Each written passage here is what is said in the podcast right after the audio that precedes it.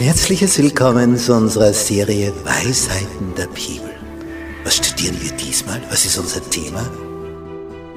Haushalter Gottes. Was ist darunter zu verstehen? Ja, das wollen wir eben besprechen. Ich halte mich an das, was der Psalmist geschrieben hat im Psalm 116. Wie soll ich dem Herrn vergelten all die Wohltaten, die er an mir tut? Und darüber wollen wir uns Gedanken machen. Wir halten so viele Segnungen von ihm. Wir haben das Leben von ihm bekommen. Wie kann ich ihm etwas zurückgeben? Wodurch? Wie? Auf welche Art und Weise?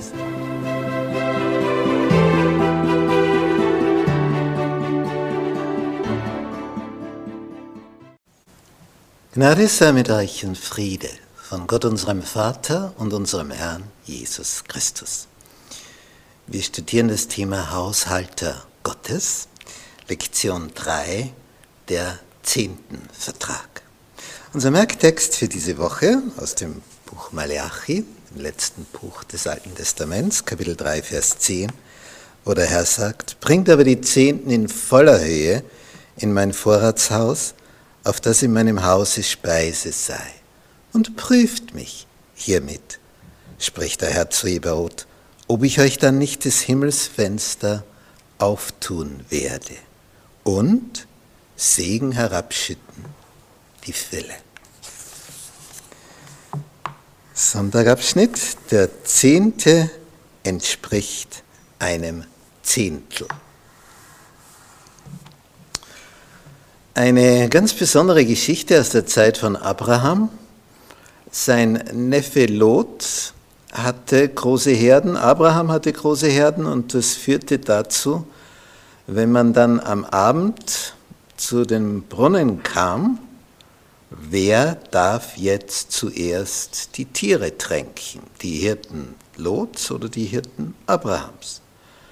Ja, und die von Abraham haben gesagt, ja, der Abraham, der ist der Chef vom Ganzen. Und die vom Lot haben gesagt, ja, aber wir waren früher da. Und so gab es immer wieder Streit so dass Abraham klargemacht hat, es ist besser. Wir trennen uns, so dass nicht am Abend immer die Streitereien sind. Und Abraham als der Ältere hat den Jüngeren wählen lassen, welches Gebiet er für seine Herden in Anspruch nehmen möchte. Es gab ihm die Möglichkeit unten im Tal, grassaftig, weil da floss der Jordan, und oben auf den Bergen, da war es etwas spärlicher. Und der Lot schaut, uh, sieht, wo es grüner ist und sagt, da gehe ich hin. Er hat also die Chance gewittert, wenn er als erster wählen darf, nimmt das Bessere. Und der Abraham hat sich begnügt mit den Bergregionen. Aber dabei blieb es nicht, denn Lot zog dann immer weiter, näher, näher heran an die großen Städte in der Jordanebene und zum Schluss, also zuerst handelst du mit denen in der Stadt und am Ende ist ja praktischer, du wohnst gleich in der Stadt. Ja, und dann war er Bewohner Sodoms. Aber als dann Feinde kamen, die konzentrieren sich speziell auf Städte, weil dort gibt es die meisten Schätze. So wie man früher natürlich unbedingt Burgen einnehmen wollte und Schlösser, denn man vermutete, da drinnen gibt es allerhand in irgendeinem armen Bauernhaus, was wird da drinnen sein? Aber ein Schloss, eine Burg. Und so auch hier. Und Könige haben Sodom überfallen, vereintes Heer, und haben Lot entführt, der eben auch in Sodom war mit all den anderen. Und Abraham jagt nach mit seinen Männern und der hat über 300 Männer, die kriegstüchtig sind, und dadurch erklärt sich, dass man sein Lager von Abraham auf mindestens 1000 Leute schätzt, wenn er über 300 kriegstüchtige Männer hat. Die jagen nach den Feinden und befreien die Gefangenen, bringen alles zurück, Abraham und seine Leute, und auch all das, was geraubt worden ist. Also es kommt alles wieder zurück. Und Abraham gibt es zurück. Und der König von Sodom sagt, gib mir nur die Leute, passt schon so, alles andere gehört dir.